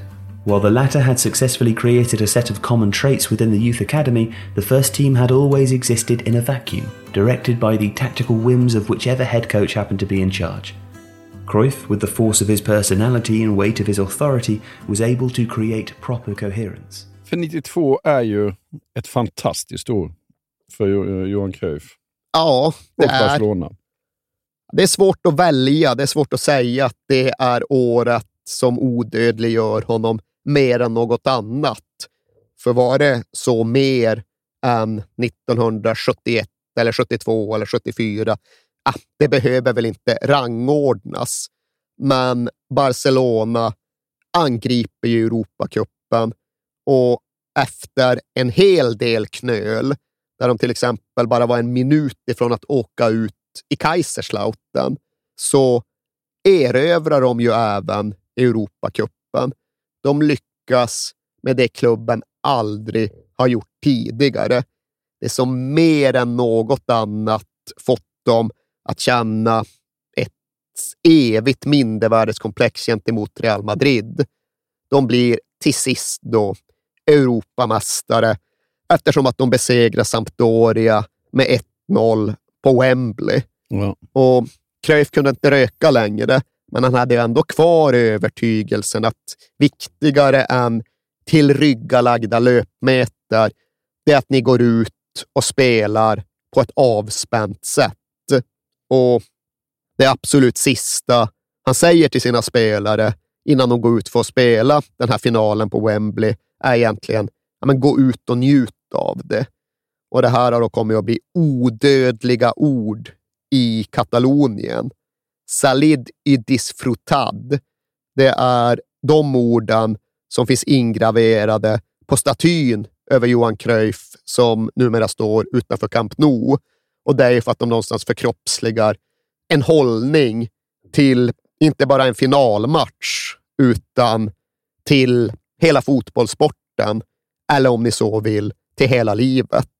Gå ut och njut av det. Tyvärr är varenda fotbollsspelare i hela världen idag äh, läste citatet för att det är det enda de säger inför stora matcher. Så bara gå ut och njuta av det. Gå ut och ha kul nu grabbar! ja. Nej, det har väl kanske tappat ja. lite i sprängkraft, men som så mycket annat, det funkar bättre ifall man är den första som säger något, Verkligen. den första som gör något. Och det tror jag väl i och för sig inte Cruyff heller var. Nej. Det här var nog knappast någon helt unik tanke. Och Det är lite paradoxalt att bland alla hans mer avancerade resonemang så är det men, en ganska bagatellartad ja. floskel som blir satt i pränt på en staty. Lite är det så, men sen, samtidigt så sa han det för 30 år sedan och då kanske det var nytt också. Det var nyare. Precis, precis det som Cruyff-finten. men ja. ja, hans närvaro märktes sannerligen på Wembley i stort som i smått. För ja, en sak vi minns från den här finalen, det är ju att FC Barcelona inte spelar i sina traditionella katalanska färger. De spelar ju holländskt orange. Och vem tror du det är som har infört det som färg på andra tröjorna? Ja, det kan ju mycket väl vara. ja, det, Johan. det kan det mycket väl vara. Och Sen är det ju också det där med det avgörande målet. Det minns du ju såklart. Koman, va? Som dunkar dit en frispark. Ja. Och han sköt ju extraordinärt hårt. Ja. Jävlar vilken tung bössa han hade. Men Cruyff hade gjort det till vana att instruera honom att ja, men vi är Barcelona, vi håller boll, vi drar på oss många fouls. Vi kommer få tre, fyra, fem frisparkar per match. Så det du ska göra, det är att första gången vi får en frispark inom skottsektorn, första gången de ställer upp en mur, då ska du bara bränna bollen så hårt du någonsin kan in i muren. För det kommer innebära att vid samtliga efterföljande tillfällen, då kommer det finnas luckor i den där muren. Den kommer vara räddhågsen. Den kommer inte vara lika tät. Det kommer finnas luckor. Tro på mig, Ronald. Gör nu så. Och ja, Koman började lyda. Och ja, här är vi ju framme djupt i förlängningen av Europacupfinalen. Och det har varit frisparkar tidigare under matchen och nu blir det en till. Och Sampdorias mur är många saker, men tät är den fan inte. Nej. Och Koman får utrymme för släggan och bollen seglar i mål och FC Barcelona är i himmelen. Och Johan Cruyff klättrar över någon reklamskylt i kostym och det är förevigat. Och vicepresidenten Johan Gaspar hoppar ner i Themsen och simmar och det är odödliggjort, men ja, mest gåshudsframkallande för en katalan, det är väl ändå hemkomsten dagen efter då fan hela Katalonien har samlats på Plaza Saint-Germain.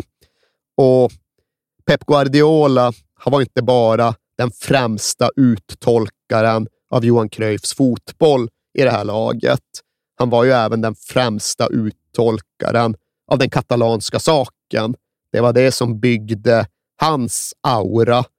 Och i den katalanska historien så visste alla att deras gamla regionspresident, en herre som hette Josep Taradeias, han hade återvänt till Barcelona efter Francos död och då hade han varit i exil då i ja, nästan 40 år. Han hade återvänt med orden medborgare av Katalonien, här är jag. Och nu tar Pep Guardiola bucklan och så går han ut på balkongen inför folkmassan på det här torget och så säger han medborgare av Katalonien, här är han. Ja. Och så håller han upp Europacup-bucklan. Ja, det är snyggt. Det är pepskt. Se le han echado tres y gol. gol. El gol de Kuman. Se ha movido la barrera. El gol de Kuman en el minuto 6. Kuman acaba de marcar para el Barcelona en el minuto 6. el gol del Barcelona y la explosión de júbilo entre los seguidores azulgranas y el banquillo. Vamos a ver porque ahora ha retirado inmediatamente a, Nadal. Och det slutar ju inte där. Partyt slutar inte där, nej. utan sådär en månad efter Europacup-triumfen, ja då går FC Barcelona oväntat, ja, nästan lite chockartat faktiskt, och blir mästare igen. För alltså, bucklan var Real Madrids. Ja. De behövde bara sköta sitt nere på Teneriffa i slutomgången och så kvittade det vad FC Barcelona gjorde. Och de ledde med 2-0 mot ja, men, lilla obetydliga Teneriffa. Ja. Men på något jävla sätt är den, ja, men på den här tiden, till synes eviga maktbalansen mellan Real Madrid och FC Barcelona nu är inte bara rubbad, den är omvänd. För det hade ju alltid varit så att Real Madrid hittade ett sätt att vinna, där FC Barcelona hittade en väg till nederlaget. Och nu är det FC Barcelona som vinner Europacupfinaler i förlängningar och Real Madrid som kastar bort en ligatitel när de låter 2-0 på Teneriffa förvandlas till 2-3. Ja. Och liksom glädjen en helt annan ton eftersom att den baserades på att Real Madrid hade ställt till det för sig själva. Jaha. För det innebär att de var inte oövervinneliga längre. Och alltså var inte Barcelona dömd till en tillvaro för evigt i skuggorna. Det var över nu. Det var ljust nu. Barcelona var spanska mästare. Barcelona var Europamästare och ändå hade ju sommaren bara börjat. Sommaren skulle därefter innebära att staden Barcelona verkligen klev ut i ljuset igen. Som sagt, när Cruyff kom först i början av 1970-talet, då hade det blivit en liksom förslummad stad som ja, inte såg något vidare ut. Men nu hade uppfräschningen och uppdateringen av stadskärnan hunnit bli klar. Så när OS kom till byn, när de olympiska spelen kom till det som hela arrangörsstaben såg till att poängtera var Katalonien och inte Spanien, ja, då kom de ju till ja, men det nya moderna Barcelona. Ja. Det Barcelona som liksom, svenska turistgenerationer har vuxit upp med stan Ja. med både strand och hav och berg och all jävla skit. Liksom.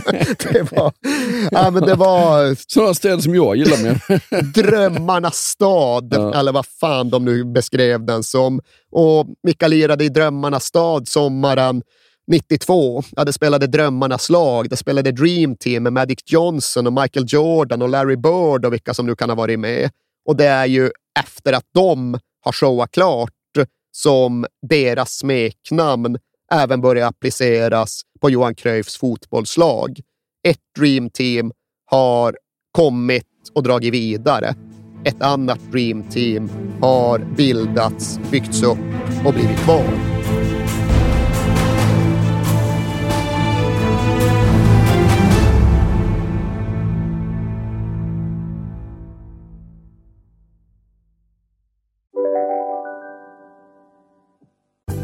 Hej, Synoptik här. Visste du att solens UV-strålar kan vara skadliga och åldra dina ögon i förtid?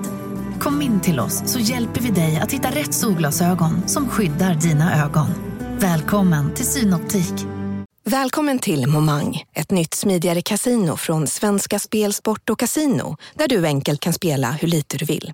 Idag har vi en stjärna från spelet Starburst här som ska berätta hur smidigt det är. Jaha, så smidigt alltså. Momang, för dig över 18 år. Stödlinjen.se. Nej. Dåliga vibrationer är att gå utan byxor till jobbet. Bra vibrationer är när du inser att mobilen är i bröstfickan. Få bra vibrationer med Vimla. Mobiloperatören med Sveriges nöjdaste kunder enligt SKI. Vad hände direkt efter detta då? Ja, kvällen som följde så hade Barcelona hemmamatch och där blev ju maktmännen utvisslade medan Jordi Cruyff, som ja, lite halvt faktiskt övertalats att göra ett sista framträdande. Han möttes med ovationer och ja, det visade ju på ett ställningstagande som var så mycket större än att handla om huruvida Jordi Cruyff var en bra fotbollsspelare eller inte. Ja. Det var så oerhört mycket som rymdes i det. Det var faktumet att president Núñez inte var katalan. Han var den senaste, den sista klubbpresidenten i FC Barcelona att inte vara katalan. Och det har ju än mer att göra med att läktarna på Camp Nou numera var fyllda av två, tre generationer av Cruyffianer. De som hade varit barn och unga 1974 var ju nu på väg att ta över som samhällets nya makthavare.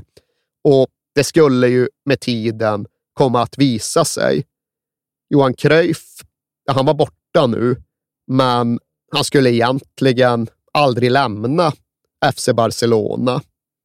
Men med det sagt så var Johan Cruyff ofrånkomligen borta nu, för han var inte ens 50 år gammal. Men aldrig någonsin igen så skulle han ju vara nere vid gräset för att delta i eller styra en fotbollsmatch igen. Ja, det var någon jippo här och någon jippo där. Men här tar ju hans liv på fotbollsplanen faktiskt slut. Och tidigare hade han alltid sagt att jo, men jag kommer sluta även som tränare ganska tidigt, för ifall det kommer en dag när jag rent fysiskt inte kan vara med på övningarna längre, ifall jag inte kan vara med och köra rondo, ja, då är det inte längre värt det. Nej. Då är det bättre att jag gör något annat. För så viktigt är det inte att coacha för mig.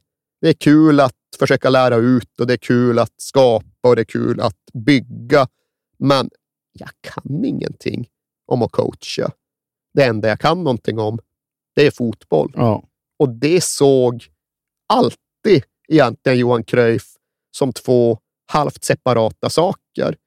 Och ja, fotboll, det behärskade han enligt honom själv till fullo. Men att coacha fotboll, ja, det var han kanske inte nödvändigtvis så där jättebra på. Och det insåg han absolut själv också.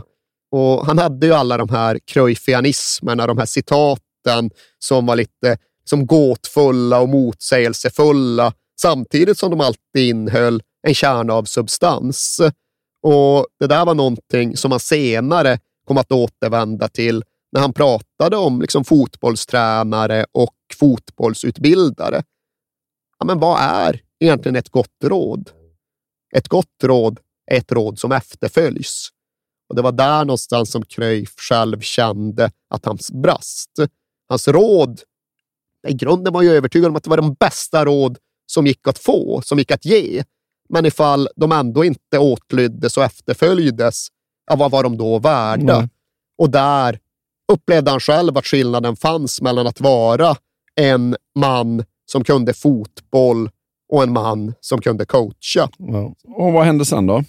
Ja, härnäst så ägnade väl Cruyff de kommande åren åt att ja, men sitta och attackera Louis van Gaal som skulle ta över som Ja. Barcelona-tränare. Och det där var ju också, jag vet inte om det var lustigt eller sorgligt eller en kombination av allting, men van Gaal var ju Cruyffs lillebrorsa. Ja. Alltså hade identiska bakgrunder, väldigt liknande fotbollssyn och van Gaal var ju en uttalad Cruyffian som sen då kom att både avsky Cruyff och bli avskydd av Cruyff i en av de mest betydelsefulla av alla de fejder som Johan Cruyff födde och kultiverade.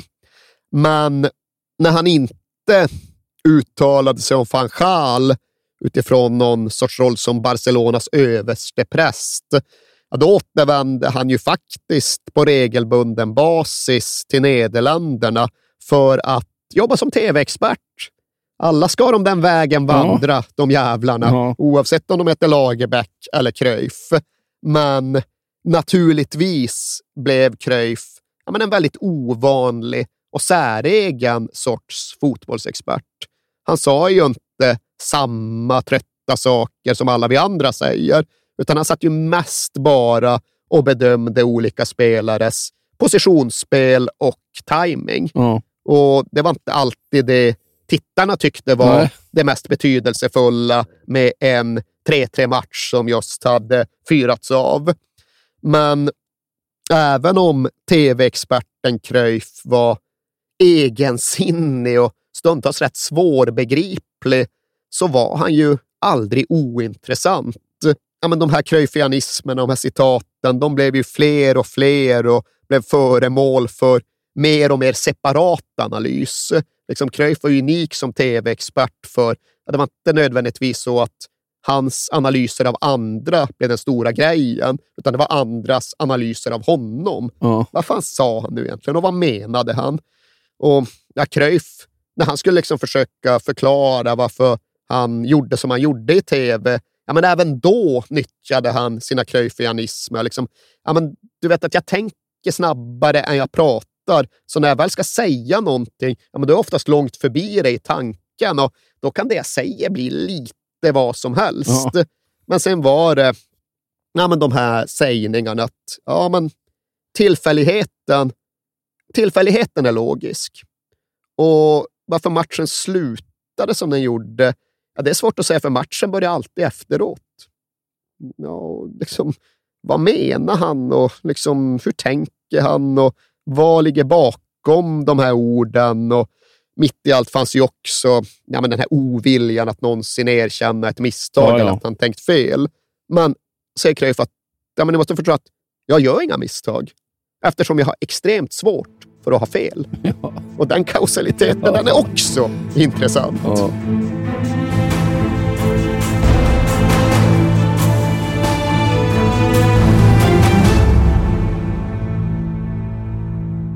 Han blir kvar som eh, hederspresident under hela Laportas tid som tar slut 2010.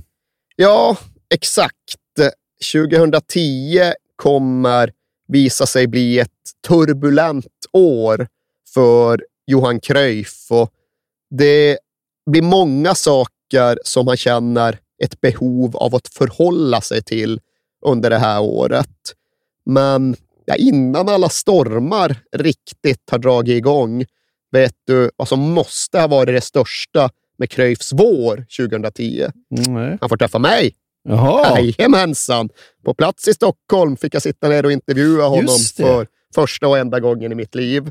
Och det är klart att det är något man minns och värdesätter så här efteråt. Blir du starstruck? Ja, absolut. Men om något, jag ska inte säga besviken, men mest förvånad över att jag inte blev förvånad. Mm. Just att det var inget extraordinärt med vare sig intervjun eller det han sa eller sättet han förde sig på. För liksom inför intervjun så hade jag ju förberett mig på att träffa ja, men en unik människa som resonerade och som agerade på ett sätt jag aldrig tidigare hade kommit i kontakt med. Men det här var ju en vanlig fotbollsfarbror som var liksom korrekt och trevlig och sa en del halvintressanta saker. Men ja, man ska väl aldrig träffa sina hjältar. Nej, man ska nog inte göra det. För då blir de avmystifierade. Ja. Och så vill vi inte ha det. Nej. Men efter denna episka envig så fick ju fotbollsaposteln Johan Cruyff en typ av smäll riktad mot den egna övertygelsen då José Mourinhos Inter gick och slog ut Pep Guardiolas Barcelona ur Champions League i den där episka semifinalen. Och Cruyff recenserade med att säga att ja, men, Mourinho det är inte en fotbollscoach, utan det är en titelcoach. Ja. tyckte Mourinho lät som ett ganska bra Ja. omdöme. Och det åskådliggjorde väl mycket av skillnaden de två emellan. Men det var ju helvete att Champions League gick åt fel håll för Cruyff, men VM då? Här kan det väl hända intressanta grejer. Och det är ju det minsta man kan säga. För alltså det blev ju Cruyff-derbyt i final. Ja. Cruyff mot Cruyff i form av ett lag som var mer Cruyff än någonsin och ett lag som var mindre Cruyff än någonsin. För Holland hade till sist nått en VM-final igen. Men mot dem stod det Spanien som så tydligt valt Barcelonas väg Ja. vad gällde spelfilosofi, som så tydligt hade valt Cruyffs väg. Och in mot turneringen, in mot finalen, så hade Cruyff fått frågor från alltså klart all världens media om vad man kunde vänta sig. Är det liksom så att Holland kommer att försöka göra som Inter?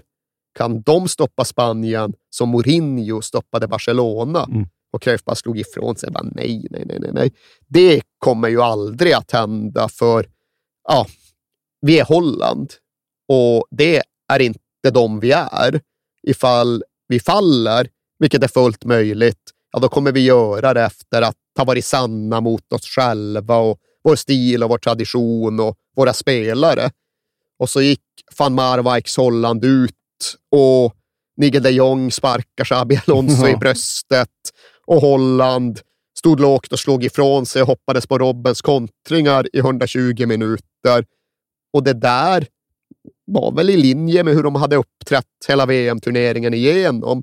Men Johan Cruyff kunde ju inte tugga i sig det. Som mitt land. Att vi har sänkt oss till detta. Att vi har avsagt oss vår stil. Att vi inte ens ville ha bollen. Mm. Kommer liksom alltid vara holländare. Men ja, det var sagt med ett men. Och det männet indikerade ju att när Iniesta till sist gjorde mål, då jublade ju Cruyff. Ja. För när allt kommer kring så är väl nationalitet en sak, men trohet till fotbollen är någonting annat.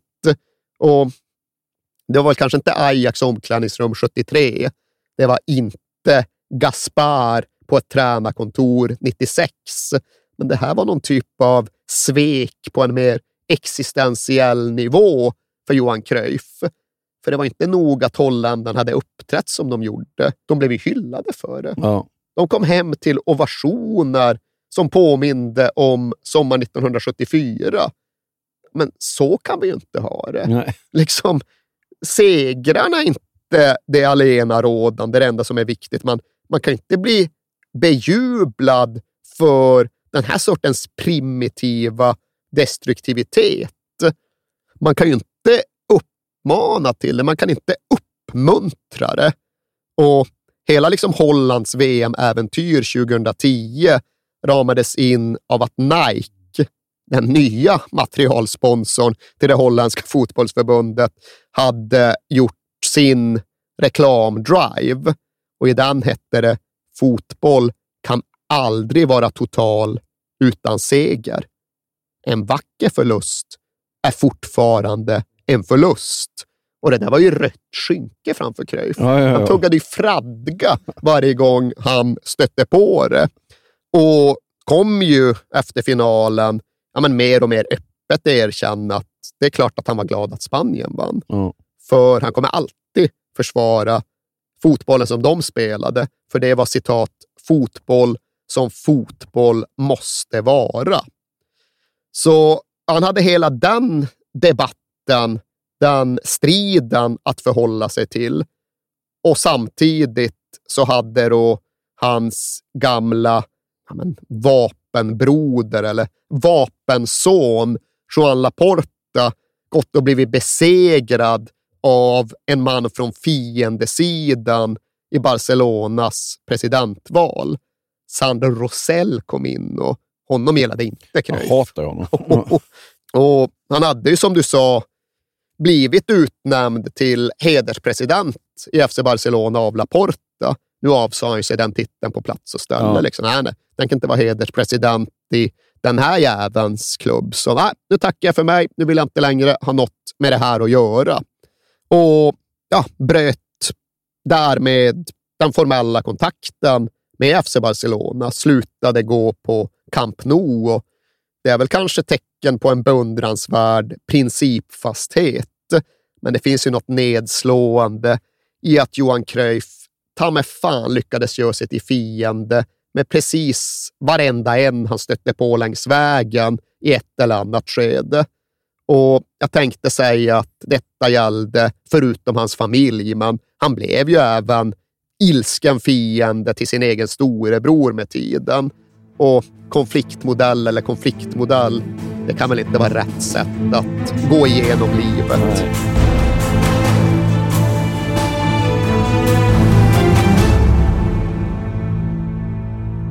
Men 2010 är inte slut. Den största striden väntar.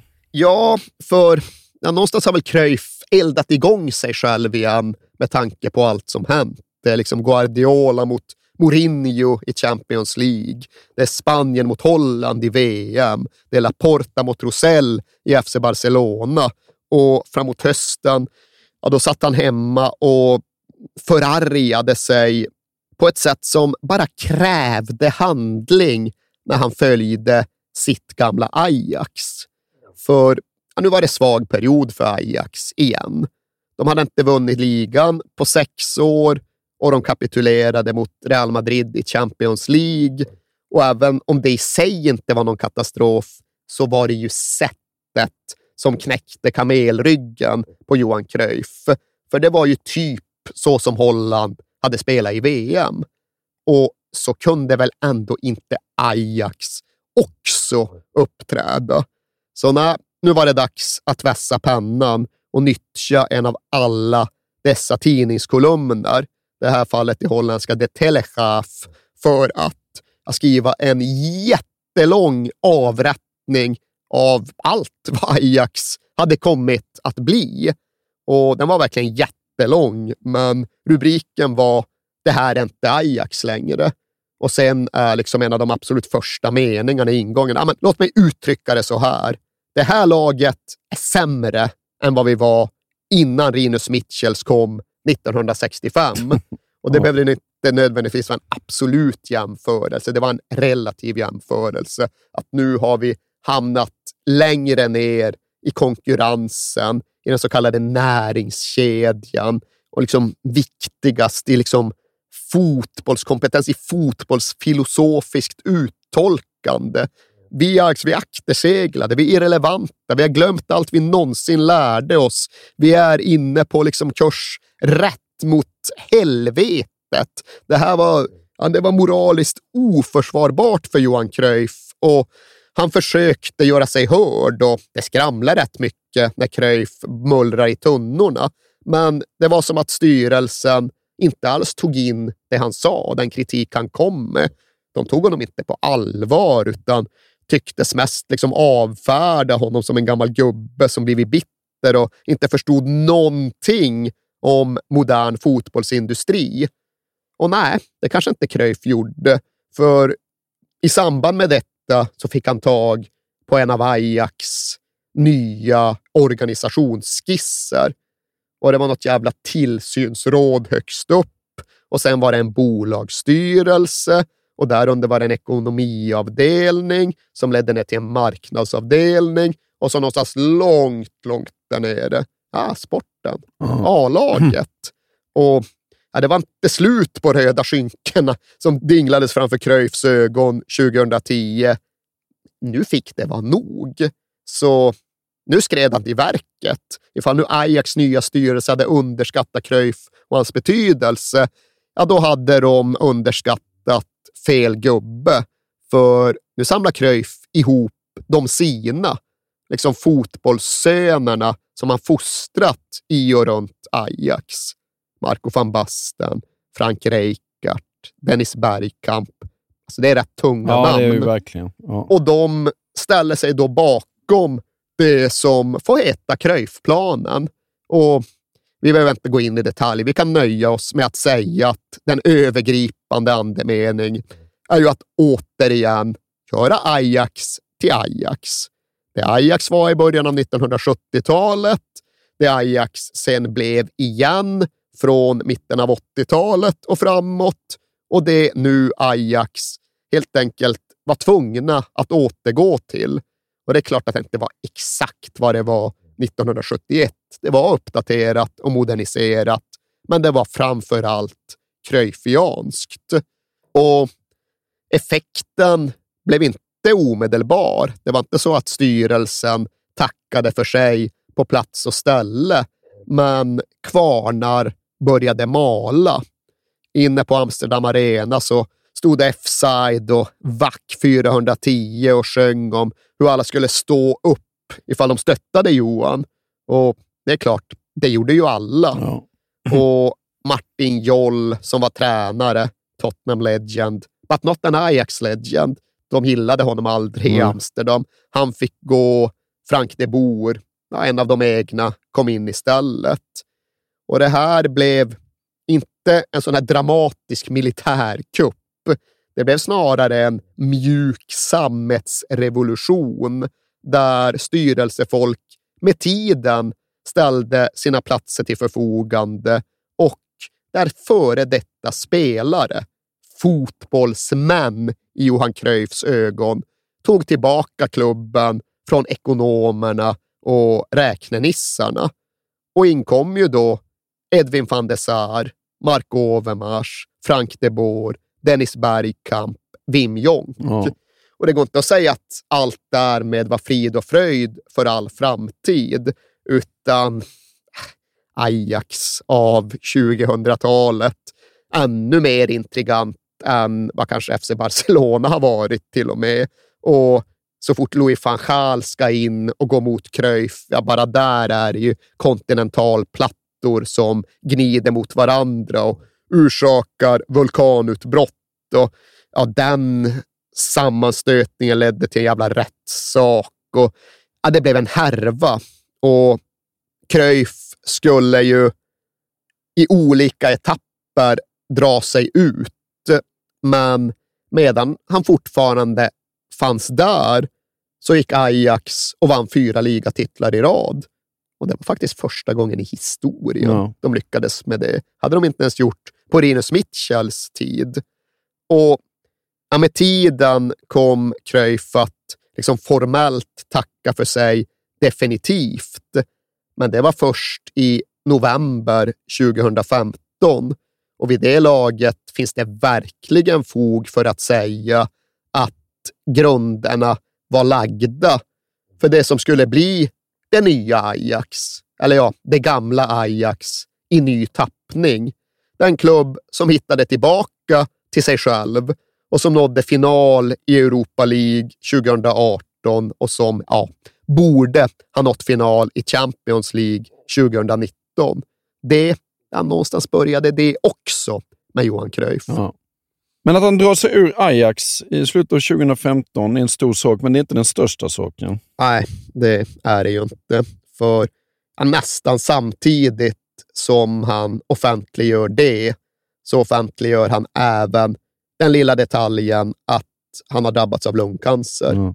Från början så ger han i alla fall sken av att vara optimistisk och positiv med sin liksom 1990-tals erövrade tro på den medicinska vetenskapen.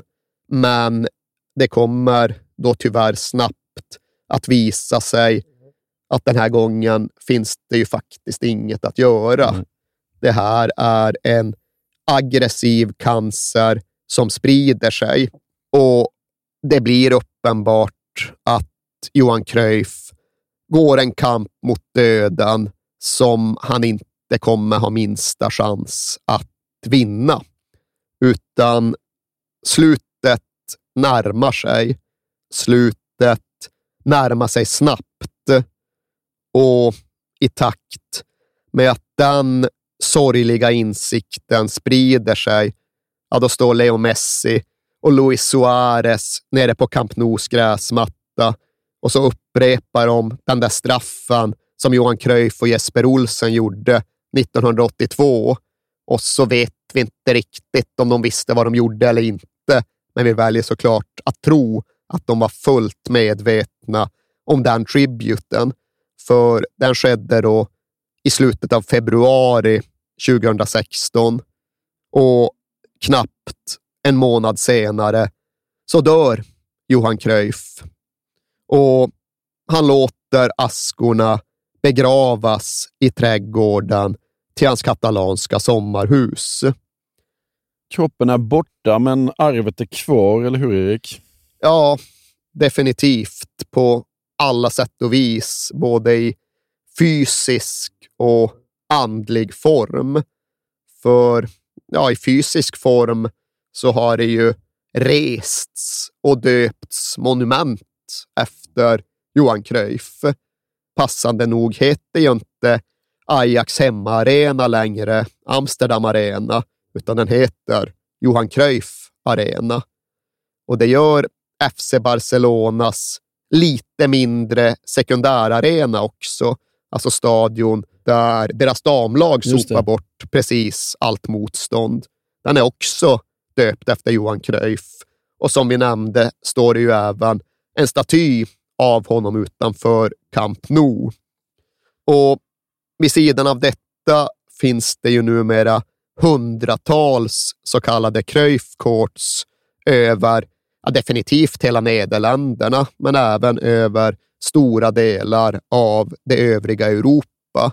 Och det är ju förenklat uttryckt ja, men små fotbollsplaner som ska göra det lättare för unga att lära sig spela fotboll snarare än att springa fotboll.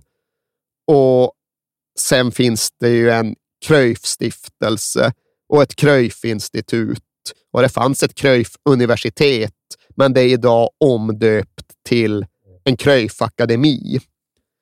Och ändå är ju alla dessa byggnader och fotbollsplaner och institutioner underordnade. Deras betydelse är relativt sett marginell ifall vi jämför med Johan Cruyffs vidare betydelse.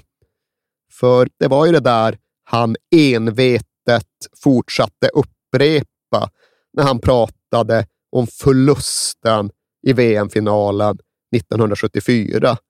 Ja, men det gör mig ingenting att vi inte vann VM-guld, för vi vann något mycket större.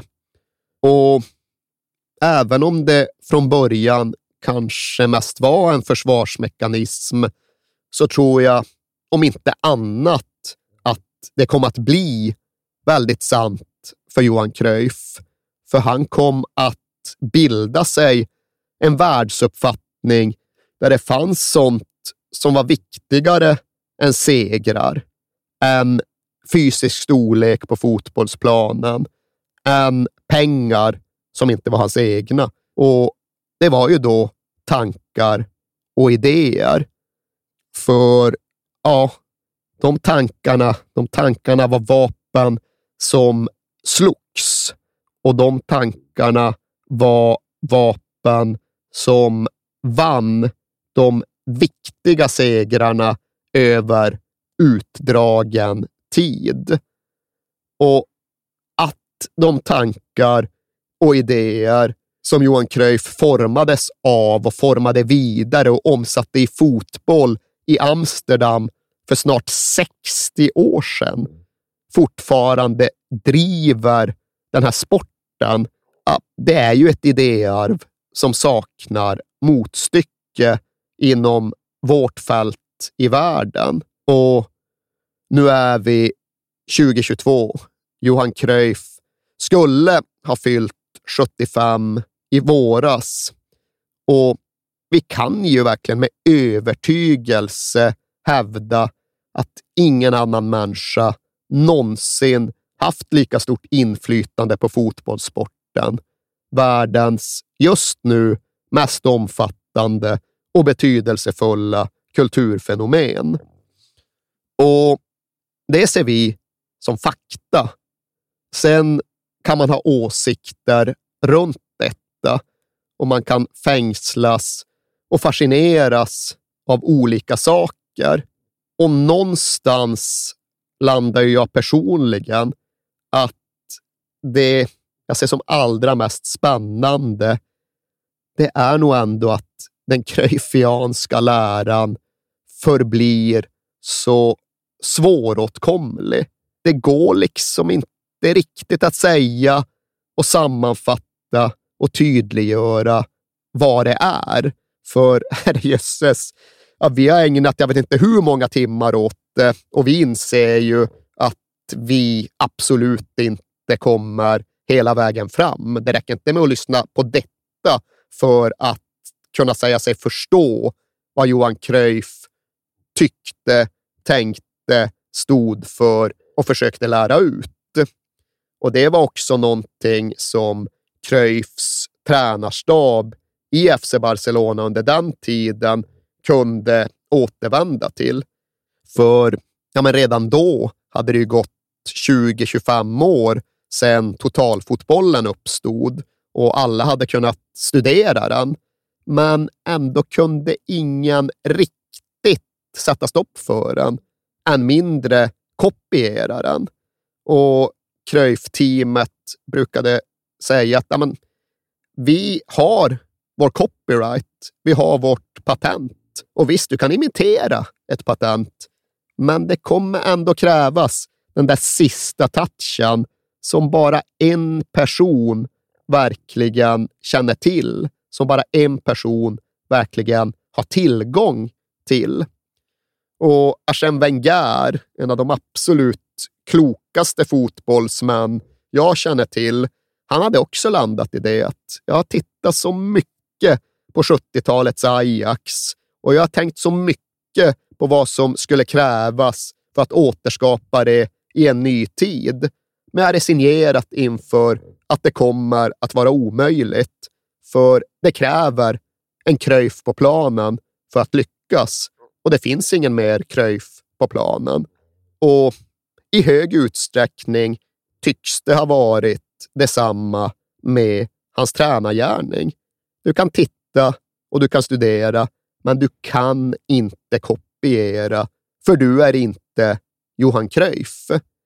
Och det som verkligen är Pep Guardiolas storhet, det är väl att han har erövrat så mycket av Cruyffs visdom och därefter kommit väldigt nära att ta den där Cruyffianska intuitionen och faktiskt göra begripligt system av det.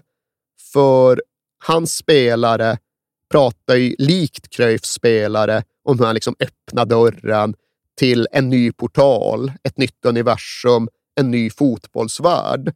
Och själva tycks de i alla fall förstå, men jag står ju fortfarande kvar där jag alltid stått. Jag lyssnar på Manchester City spelare, jag lyssnar på Pep Guardiola själv och jag begriper väl en del, men jag känner ju inte att jag verkligen förstår.